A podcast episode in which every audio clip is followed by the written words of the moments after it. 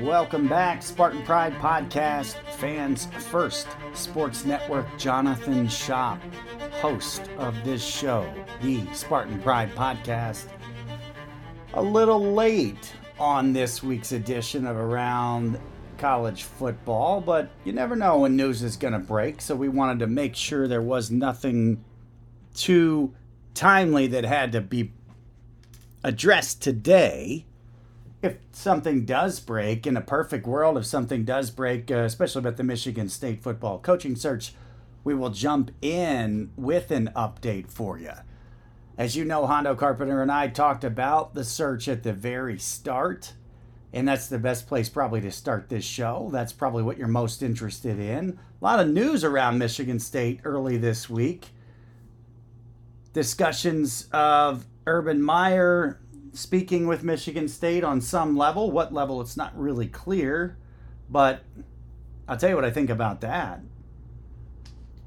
A letter from Alan Haller to the community, kind of outlining what to expect and what is in the mix for Michigan State as the national coaching search begins. Troubled times for the NIL collective, one of the NIL collectives that Michigan State is a part of. Troubled times, confusing times. What a wild world this is that we're entering. I'll let you know what's new there and what matters there.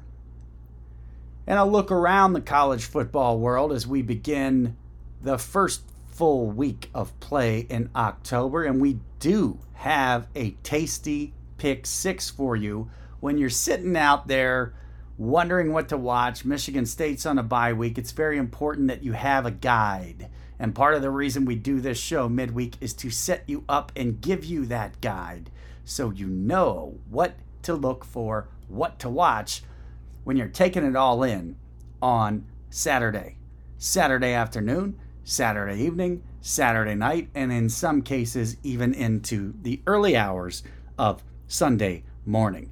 That's what makes the world go round. We're going around the world of college football today on the Spartan Pride Podcast. Hey, it's Kaley Cuoco for Priceline. Ready to go to your happy place for a happy price? Well, why didn't you say so? Just download the Priceline app right now and save up to 60% on hotels. So, whether it's Cousin Kevin's Kazoo concert in Kansas City, go Kevin, or Becky's Bachelorette Bash in Bermuda, you never have to miss a trip ever again. So, download the Priceline app today. Your savings are waiting Go to your happy place for a happy price. Go to your happy price, Priceline. Since Michigan State announced they were going to have a new head coach, I've been interested, and a lot of people have, to see what, if anything, Urban Meyer says on his work with Fox and the Big Ten Network about that job. Looks like he might have just gone straight to the source and had conversations with Michigan State already about the job, which is great. That only helps Michigan State, it only helps Urban Meyer. Discussions with Urban Meyer on any level, including who should we stay away from, who might we consider for this job, what do you think would take to get the right person in this job, etc., those only help Michigan State. All that does is elevate this job. Beyond the noise of tabloid speculation, rumor mill, Meyer's health, Meyer's behavior, etc. All it really does is elevate. You've got a three time national champion winning coach who looked like his career was over a long time ago, looked like his career was over again, now apparently has a decent handle on his um, his health for lack of a better term, and for whatever that is that that's inside of his head that has caused problems in the past. But is he really a candidate to be a coach in college football again? I don't know. I do know that it helps Michigan State that he's taught, uh, he's you know been in discussion with them in some level, whether as an advisor and whether that's ever even admitted to. It's only a good thing. Only a good thing for Michigan State.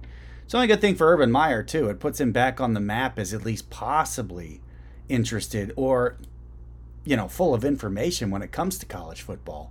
If anybody out there is watching Urban Analysis every week with him and Gerry DiNardo, oh man, he's fantastic. And on the Fox pregame show, ever since he got into it, uh, then took that year off and came back to it, Meyer's as good as it gets. He's tremendous on TV. You'd hate to lose him on TV. But it'd be interesting to hear what he has to say about the Michigan State job, and I think that's a good thing that Michigan State is interested in hearing and speaking with so many. As Alan Haller laid out in the community letter, there's going to be a large search. Some of it may take a good while. And, and actually, there's some stuff that I think that you got to consider. This is almost a case of first impression relative to the transfer portal era.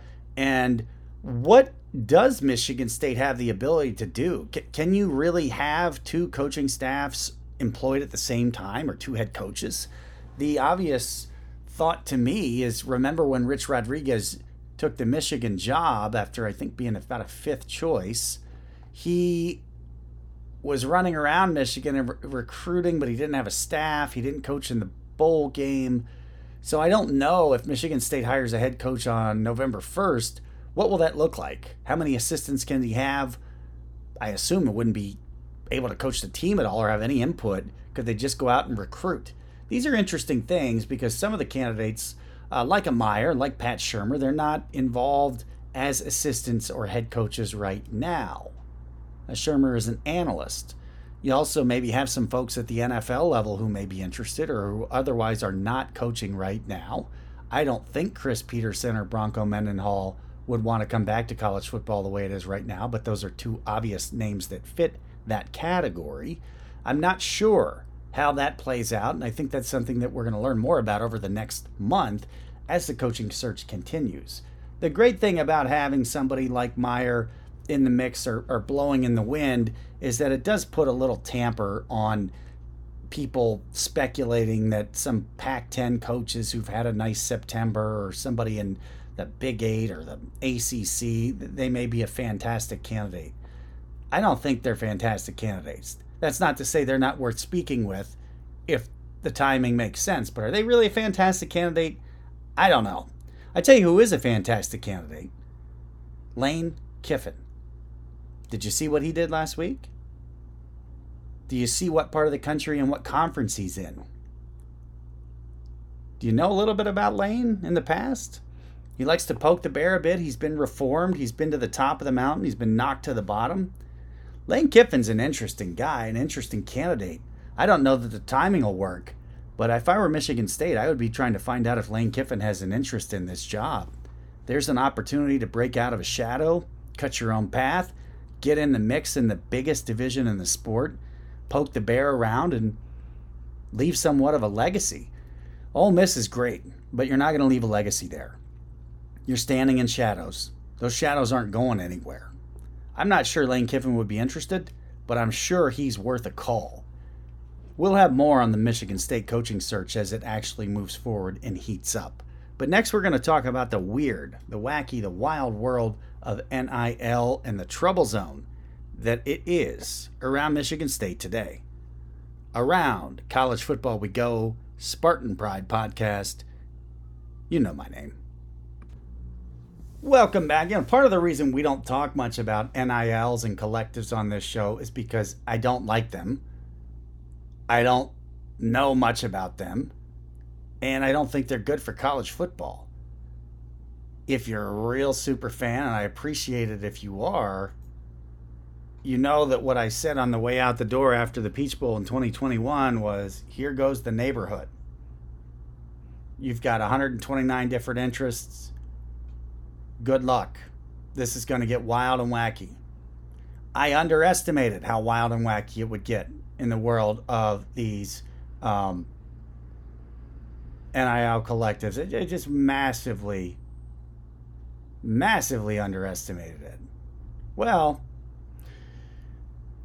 it's hitting home at Michigan State. The oddly named Spartan Dog for Life has seemed to have a funding pause that's fine. I think the reason the funding has been paused is because there's probably a lot of guys that are getting some kind of money that may or may not be ready to hit the transfer portal. And after we've seen uh, Quinn Ewers and some other guys around the country hop around a bunch, what's to say that dozens of guys on the Michigan State football team right now that are being paid would not be ready to bail out? If they do, what happens? I don't know. Maybe the people funding that don't know, and they said, we're, we're just going to stop the car here until Michigan State has a head coach in a direction. I don't know if this hurts Michigan State at all. We don't really know what these kids are getting or what they're not getting. I worry that we're going to see tax issues for kids, as I've worried for years. As as soon as, um, as soon as they get caught up to, I, I I would be surprised if there's not some kind of tax issue for somebody with NIL money as soon as 2025. I think there's a. I'd put the over under at that. I'd probably take the under by a year. But for now, Michigan State Spartan Dog for Life Foundation Collective uh, is a looks to paw, have paused funding for most or all of their players. What does that mean? I wouldn't worry much about it. If I were, what would what would you do? if you were sending a bunch of money on a, on a regular basis and you saw what's happening to Michigan State, don't you think you'd pause for a second? I do. I think you'd probably pause and just hold on one second. Just the nature of the beast. Eyes are on Michigan State because this is the first place something like this has gone down. At the time it has, it sure will not be the last. No question about that. Portal news. Portal news on the move. Next, around college football we go. Welcome back. If you like this show, go ahead and tell your other green and white faithful about it. You got friends around the Big Ten, tell them to check it out and tell them to take a look around the Fans First Sports Network. There's a lot to dive into. We've also got a shrinking transfer window that's big piece of news. I may or may not have delayed dropping this one today because I knew that news was coming. What we've got is an adjustment, a change in the window you have to transfer. It's going to impact all sports, give players 45 total days throughout the year to enter their names into the transfer portal. Each sport will have 45 total days but it's going to be divided by differently by each sport. For example, you know, before they made this change, the football window would be open the day after the college football playoff teams are announced and stay open for 45 days. The next period from April 15th to April 30th. And that one's going to stay the same in the new rules. So under the new rule, there's going to be a 30 day window after the season and 15 in the spring. The Wild Wild West has to be tamed. This seems like a reasonable first step. I don't have the manpower to read and figure out just how many names went to the portal and never got out of the portal, but it's a real thing probably dozens, hundreds, and those stories probably don't end as well as all of those college careers began. Other news around the sport includes health wise. You know, when Cade McNamara went down for Iowa last week, it did not look good. It might have looked, uh, maybe this could be an Achilles, it could be a leg, could be a knee. You saw him on the sideline too soon and looks like he's out for the year, which is disappointing. An ACL injury, out for the year. Who knows the future of Cade McNamara? It looked like a really good opportunity and a good fit at Iowa. We hope to see him back again there someday. Hopefully sooner than later, but in reality, you generally figure about a year for one of those. And the great wideout two way star for Colorado, Travis Hunter, he's most likely to mix a couple more weeks. Deion Sanders saying, ideally, my, well, just quote him, it would be my dream and desire for him to stay out until after the bye week. Deion knows this game relative to a player. I hope his dream comes true. Also, in the bigger picture, there's nothing really meaningful that's going to happen for Travis Hunter if he comes back sooner than later. He ought to take his time, get healthy all the way, then maybe a little more, and come back and see what he could do for the Buffs late in this 2023 season that started so hot for Colorado. It's got a real chance to flame out, but they play all 12, baby. So just because Colorado is 3 and 2 right now does not mean they're, you know, going to end up 6 and 6 or anything. They could. But if you look at their schedule, they're at Arizona State this week, Stanford after that. Those are two winnable games. They got a bye week, then UCLA, Oregon State, significant. Arizona, at Washington State, and at Utah to end the year. The end of the year is not going to be easy. Arizona State and Stanford are going to be easier. Good move by Hunter if he can stay out until then. That'd be the best thing to do for Colorado. Deion knows this business. We'll wrap it up with a pick six, get you set for the coming week in college football on this here. Fan First Sports Network, you know, the Spartan Pride Podcast. Every once in a while, people say, What do you miss most about working with Hondo and doing all those shows every week? Well, the pick six is what I miss the most. Over the years, I won some years, I lost some years. And I was so violently disappointed in so many teams for letting me down. For whatever reason, a lot of the Utah teams let me down. They weren't the only ones. They were not the only ones. But the pick six is the most fun that we have. We're going to start this one with the Red River Shootout, Oklahoma, Texas. Toss up a coin. I think that's what you got on this one. Toss up a coin. Excited to see this one. Excited to see what Brent Venables has the Sooners dialed up for, what Steve Sarkisian's offense has to cook with. Look out below. Somebody's going to have a bad start to October. There's a contract game, big time contract game in the Southeast Conference that will not be played in the Southeast. LSU at Missouri. Ladies and gentlemen, this is exactly the kind of game that you give a contract to Brian Kelly to win. A little bit of pressure on Brian Kelly and some real difficult news out of LSU health wise this week that uh, is is really difficult. Uh, Greg Brooks Jr. has been diagnosed with a rare form of brain cancer. That is a difficult blow to the LSU football team. There is no way around that. It is an impact at a personal level. It is an impact way beyond the sport, and there is no easy resolution for Greg Brooks Jr. LSU goes to Missouri this week. This news, I don't know how shocking it is for the ball club, but this is a difficult one. Missouri's got nothing to they got nothing to lose. LSU's got a lot to lose. I like LSU very close.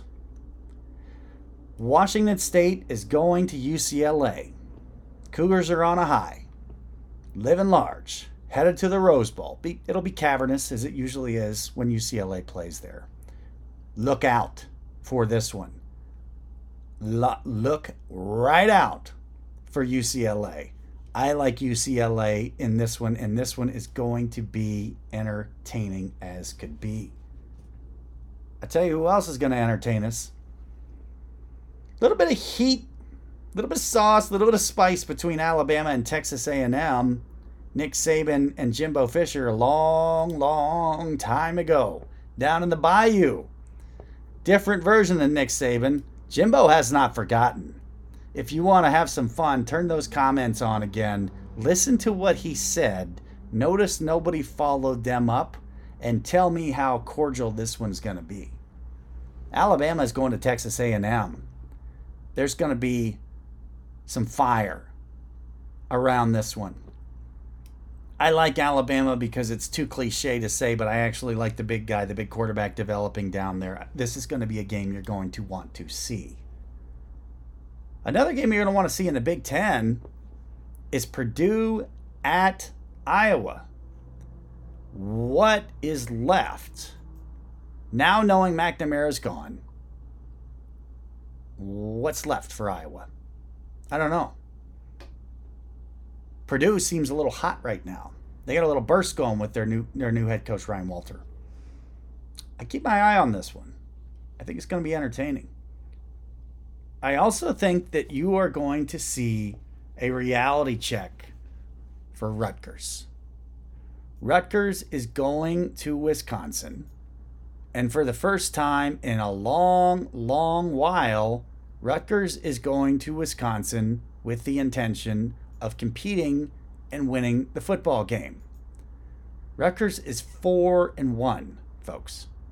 They just hammered Wagner 52 to 3 in the kind of hammering that you would look for after you got beat badly by Michigan this many years into the Schiano scheme, looking to build to compete in the East. Wisconsin survived Purdue 38 17. Very good effort. They got a Rutgers team that's coming to be more. I, I think this is what's going to happen. I think Rutgers is coming with more physicality than Wisconsin is going to be prepared for. And whoever gets out ahead in this one is very likely to have enough to get it over the line. I look for this one to be close. I look for this one to be back and forth. I look for this one to be way more physical than Wisconsin expects. Because regardless of what you know about the calendar year and Rutgers' record, etc., it's hard for me to believe that Wisconsin can do anything to their mind to get reprogrammed that this is not the same old Rutgers team. Because when you see it on paper, you just kind of default to that's fine. This is Rutgers. Not going to be a big deal. Mark it down. It's an early kick. If Wisconsin comes out sleepy, they're going to have a real problem and a real challenge to deal with Greg Schiano's much tougher and much better at the point of attack Scarlet Knights. It's a bye week for Michigan State, as you know. We will not have a game preview, although it would be remarkable to try to preview nothing. Instead, we're going to have something killer for you on Friday.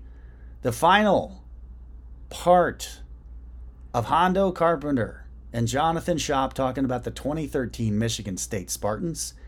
We are going to chase it again to the finish. We're going to take you behind the scenes and talk in detail things you have not heard before about the build up to the Big Ten title game, Max Bullough's role before the Rose Bowl, happenings during the Rose Bowl and happenings shortly thereafter the Rose Bowl that would change the face of Michigan State football as you know it ever since.